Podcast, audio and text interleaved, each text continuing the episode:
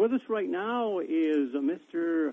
Uh, Steve Glickman. Mr. Glickman um, knows that it is a fact that uh, the gap between the poor and the rich in America is growing wider, getting bigger. And Mr. Glickman says he thinks he has a solution.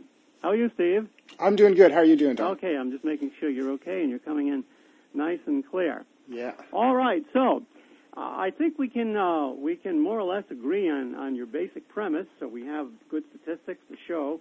Sure feels that way to me, eh? Well, you know, just just to cite a few, um, let's take a look at some of the statistics. Um, the average a median wage at the top of the scale uh, is now um, $185,000. And uh, the low median scale is $27,000. Mm. If you want to take a look at some figures. Um, 30 years ago, 35 years ago, uh, the average CEO salary was 40 times higher than the average working man's salary. Now the discrepancy is 400. It's gone from 40 to 400. Sure. And you can you can look at statistics all day long, and it's showing that the gap is getting bigger. And that's just CEO. We're not including investors. That's correct. Yeah. Yeah, that that has really jumped in the last 10 years. And and and along with this huge gap in in in economics, there's an also growing gap in power. Like we're just like like people are just losing more and more power day by day, Mm-hmm. and, and the wealthy uh, and the powerful are getting more and more power day by day. Well, one of the reasons for that, of course, and of course there are many reasons, but I think one of them is the cost of getting elected. Sure. Uh, I mean, you look at who's running for political office, and um, well, let's look at Mitt Romney, the Republican. Now he's he comes from an extremely wealthy man, from well family. Uh, the Bushes, of course, extremely wealthy. Um, let's see who else we who isn't? Rudy Giuliani. It's so much easier just to look for the look for the few that aren't. Yeah, John Edwards, uh, very wealthy. Kerry. Hillary Clinton. Yeah. Now I don't know about Barack Obama. Um, uh, I guess he comes from not humble roots, but uh, I guess his family was kind of middle class.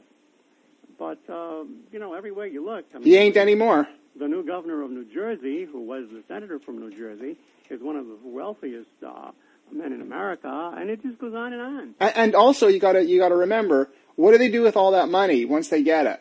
They hand it over to the media, and then the media will talk about how much money they all have. I mean, it's just a feedback loop. That that, that money goes to the media to to basically take over the conversation of, of, of what, what, what, what the policies are and where, where we're headed. Yeah, well, the other night, of course, um, uh, Barack Obama was in was in Manhattan on a fundraiser, and that particular night, and he's got to do it. I mean, I'm not criticizing Obama or anybody else; they've got to do it. Uh, that particular night, he raised seven hundred thousand dollars at a little uh, a little love fest up there. Yeah. That's that's the way it goes. This is this is the reality. But, the, but, the, but what I'm saying is that they have to, because the only way to, to penetrate the media is with a ton of money. And you still don't penetrate. You still have to conform to their rules. The media is making it more and more expensive for people. Yeah. And, uh, and uh, you know, th- I, I tackle it on both fronts, though. It's not just wealth and it's not just power. It's the two combining all the time. And uh, my idea to remedy that situation is very simple. It's uh, it says that we should uh, change the sizes of people's votes inversely to their income. Now I'm going to let you have your say on that, uh, because uh, we always believe in uh, you know equal rights here.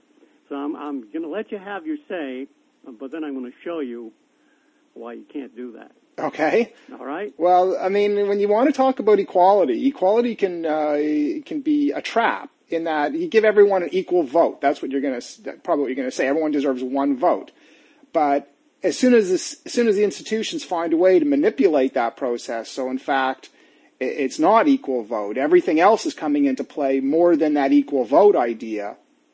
Uh, then what you have is you have any, any inequality uh, with the underlying con- uh, context of oh no, everyone gets one vote. So it is it's a trap. And I'm more about equal choice. You give everybody the same darn choice between wealth and power. In other words, if they choose wealth in their life, they're not going to get a full vote. And if they choose to, and if they want to have a full vote, they cannot simply go for money. And that way everybody has the same choice. So that way the rich guy on the street passing by the poor guy, they can look at each other and the two are equal in terms of their choices. But see, logistically, how do you regulate that though? Oh, it's really well. You get a computer in place, and uh, you have paper ballots with with barcodes on them and tear off parts. And the process is uh, it's it's a secretive process, so no one can track down uh, the person's vote. But the computer, when it adds up the votes here in Canada, we use scanners to to to, to look at the little shaded in boxes to figure out who voted where. Yeah. For which candidate. Now all you have is one little extra part that scans the barcode uh, figures out what, their, what that person's income was and adjusts the size of the vote. And it's, it's got the paper ballot later on if you want to if you want to do it again. All right, Steve. Here's why you're never going to see that. Okay. All right. You ready? You ready? Yeah, sure. All right. Number one, it would be a violation of the Constitution that basically says all men are created equal. And throughout the Constitution, as you know, there are many, many paragraphs, including one of the amendments, you remember when slaves were counted as three fifths? Mm-hmm. Uh, that basically state very, very clearly that it's always one person, one vote. You're never going to change that. Except for women. What do you mean? Oh, they didn't. They didn't. That amendment did that include the women, the suffrage movement, or was that before? Uh, oh yeah. Oh okay. yeah. I mean, they were never. They were never counted as part of a vote. Blacks were though. Yeah. You know, you remember they weren't counted as part vote. They were in apportionment, they counted as three fifths. Yeah. If you remember. Yeah. But I don't think you're ever going to see that because it kind of flies against the Constitution. Okay. But here is what I think that you might want to advocate. I think everything has to be uh, done possibly through scholarships. And I don't like the way the, the, the scholarship uh, formula uh, that's around today works. You've got a lot of things that, a lot of scholarships that are geared to minority groups, geared for this, geared to nationality groups. You have to be 20% this. I say offer scholarships on the basis of need. Whatever your needs are as a family, what kind of money do you need to empower you to get additional education? And based on your need, this is the kind of scholarship money that you get. That would be step one, I think, towards better empowerment. What do you think of that? Uh, well, I'll, I'll, go after the, what, the second one idea about scholarships. Um, I'm all for these reforms. I'm not against giving. I'm not. I'm certainly not against need-based anything. Like vote sizing is based on my my version is based on need, not capabilities, not no. anything else. So I'm I'm well, all for I need. I think you'd have a better chance of getting this through the Congress if it were scholarship money to empower people yeah, to but improve the, their lives but the problem, based on their needs. But that you're always going to what you're running into though, uh, from my from my perspective, is that what about poor people who don't have education? Do they simply have nothing to offer? I mean, do they really need to go through Ivy League schools before we listen to them? Do no, they, they, no, I mean, can, what, the, what they can do is go to a school and get some skills there are plenty, plenty of junior colleges. But what about all the, but the world is full of poor, uneducated people. Are we simply going to try to ignore them until they become better? I mean, we have to find a way to live together, all of us. No, you educate them. I, I know. I, I How much education? Uh, you're saying though that the more educated people should somehow, that's what we should focus on is more education, more people. In other words, my question to you is, who knows more about building the, whether the dam should be built or not? the person in the city in the ivy ta- uh, ivory towers or the or the peasant who fishes and lives on the side of the riverbank. You're always going to. So if you go for this education only, trumping everything else, you're going to run into that problem is that the uneducated, you're simply pushing them aside. No, actually, you're not, because here's what happens.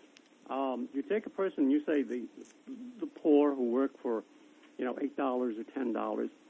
Those individuals, very, very often, I've seen very few individuals who, given the chance to go to a trade school or, or a junior college or any kind of school, cannot double and triple that salary uh, because they learn a skill. But what we're doing is, is, is we're, we're, we're indoctrinating them into the system. In other words, what if they want to live a simple life?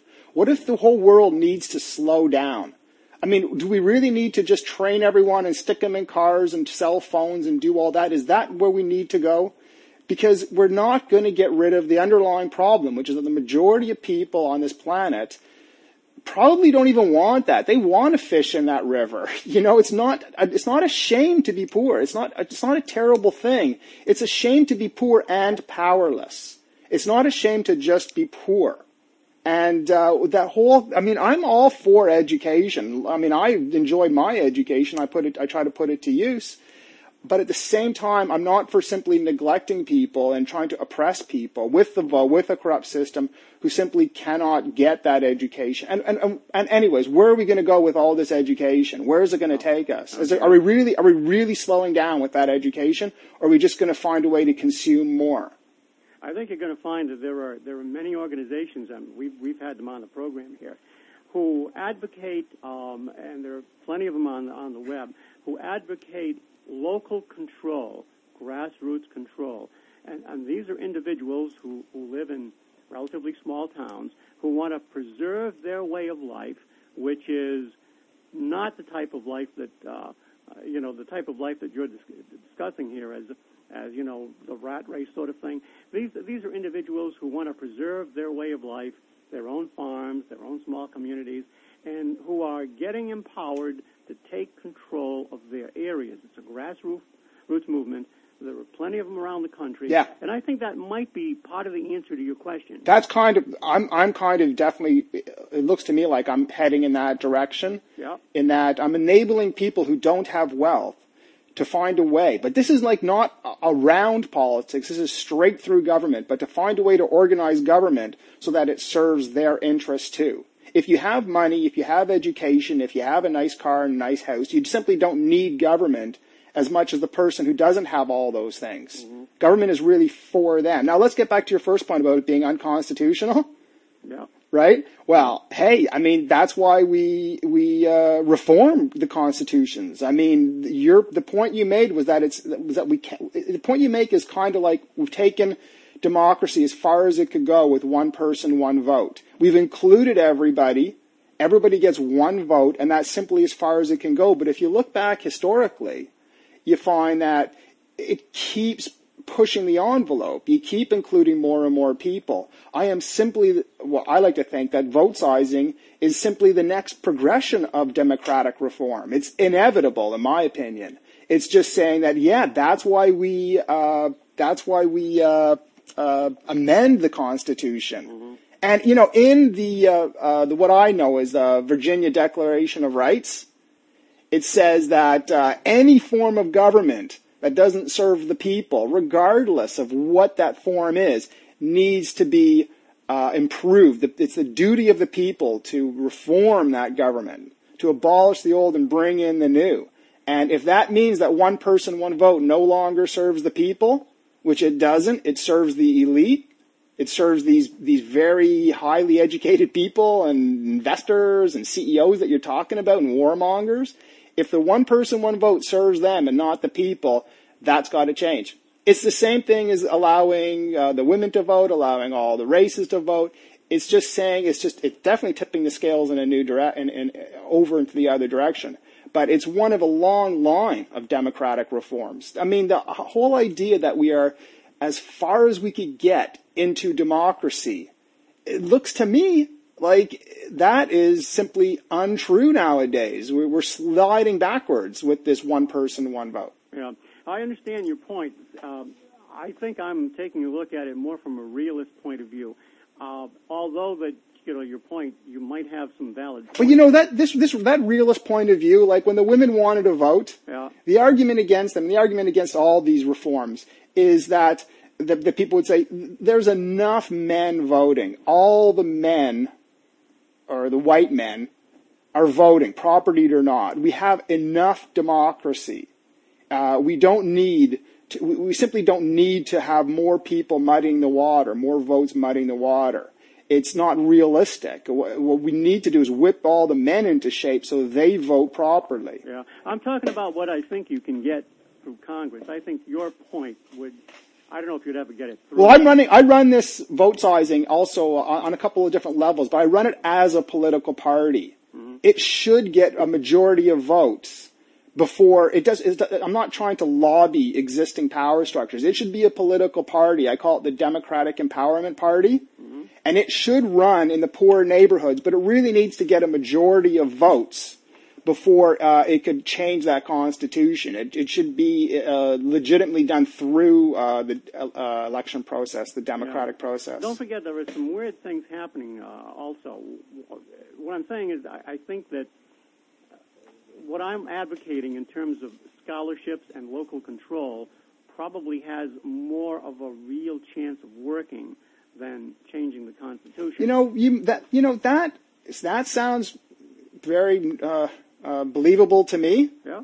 Only when I look at the world, I see that the only way that they're, they're ever going to have a, a hope and hack of, of having a go these small grassroots organizations is when something like vote sizing is first put into place. Vote sizing is the catalyst kind of that can that could kick this in gear. We all know what we want. We all know what's going to what's going to uh, get us through the next couple hundred years or not.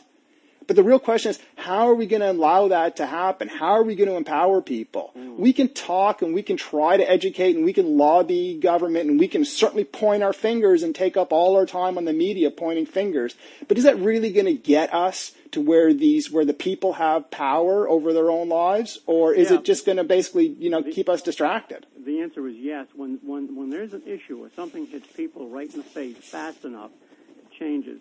Take the issue of um, uh, the um, the Arab Emirate, who uh, was basically going to start taking control of some of our ports. When that hit the fan, there was such an outcry by everybody. Imagine having a foreign power, Middle East power, controlling our ports. Yeah. That hit so fast. That thing up and died in one week. But it, End but it, story. I bet it no, it softened the road for Halliburton to move over there. I mean, it just it, it's you can't the I, the way I see it is one person, one vote. Our current system is not able to to slow the tide of corruption. Uh, Let me, throw, let me throw a couple of things out at you. Sure. We're in a situation now that if you listen to a lot of the talk shows, they'll tell you that people are pretty fed up with the extreme right. They really don't. The president's poll ratings are 30%. In some areas, they're lower than 30%. People are unhappy with the Democrats as a party that's just reactive. And you would think at this point that we are ready for a third party. Well, guess what? Nobody has even come forward or suggested some good candidates who would become a third party. And the reason is that people don't vote for them. They don't get elected. Well, they don't get it. They don't get they. You know, you, no one spends money on mind control. No one, no one focuses so much on mind control than America does. I mean, you guys have a real system there. A lot of your economy is based on on conveying messages, telling people what to think, what to do, what to buy. That's a big part of your economy, bigger than you know a lot of other places, almost every other place. So how is a guy with a couple of great policies, such as myself, let's say, going to penetrate? It's really, it's really, you know, it's not. It, the media plays a huge part in this corruption structure and uh, they control the messages, you know, and they position everything as hard as they can. They position stuff. So yeah, you do need a third party. We have one up here in Canada. You need this kind of stuff. The question is, is you're not getting it. So what's wrong? You're not getting that stuff. You're not getting what you need. It's like medicine. You're not getting the medicine. You're off the rails. You're gonna you're gonna vote for the same Tweedledee or Tweedledum. Yeah. And the policy is anti-environment. It's anti-poor. It's anti, you know, uh, ethnic, it's anti all this stuff. Whatever policy you get is more or less that going down that road. And it basically adds up to, when you add up all the parts, it adds up to we can oppress people who don't have stuff. We just, it's another, it's just a way for us to tell all these other people who don't have things what to do all day long. Know, don't forget, the American voter is a um, is a strange uh, individual. Uh, for example, so I almost I almost think that sometimes they like corruption. Yeah. Like like Well, we works. a- It's we- working. We, had a corrupt mayor Yeah. uh, here in Rhode Island, Vincent Cianci, Yeah. who was in jail. Okay. Okay. Now I swear that if he had run for office, despite the fact that he was convicted, he would have won re-election. They liked him. Sure. And the same is true for um, the representative from uh, Texas who just um, resigned. What was his name? DeLay? DeLay. All right, I'll bet you that with all the corruption surrounding him, if he had run for office, he would have been reelected in Texas. Well, the point is, is that when you have corruption, you have going to have winners and losers in the short term. There's going to be winners, there's going to be losers. If you have huge corruption, you're going to have a lot of winners, such as America, and a lot of losers, such as a lot of the rest of the world, and a lot of Americans. But you're going to have a lot of winners in the short term. And they are going to control, the, I mean, it looks to me like they're in control. The winners, people like corruption if it serves them. That's their weakness and they don't see long term. They don't see the repercussions. At least, at least they, they didn't for a while. My generation started, you know, my, my lifespan, they're starting to wake up to there's long term repercussions to this stuff. But in the meantime, yeah, people enjoy corruption if it's if it serves them. They they, they don't care if people if uh, Iraqis are dying by the truckloads. Uh, if, if if their oil if their gas is cheap and they can go on the holiday, uh, that's okay. All right. Well, Steve, um, we we respect the fact that um, you know you have some good ideas. Can I plug my website? Um, yeah, sure. It's votesizing.org. Votesizing.org. Yeah. All right. How is this going in Canada at all? It's a it's a tough sell uh, all over the no kidding. I mean, I can engage anybody in a coffee shop for as long as I want to. The average person is very, very keen on, on diving into what it all means. Uh-huh. I have a really hard time, though the media is very, very preoccupied with uh, who's to blame. And uh, so I'm having a hard go of in the media. And I'm, I'm doing my website, and uh, one day I think it's going to explode. I don't know if that explosion is going to come out of the Philippines or Indonesia or India, but I keep my fingers crossed that some remote poor place is going to take take it to take it a little more seriously. Uh, well, at least you're thinking, Steve, Yeah, I'm trying to. which is important. thanks, thanks again. Thank you. Take it easy. Okay, you too. All right. Well,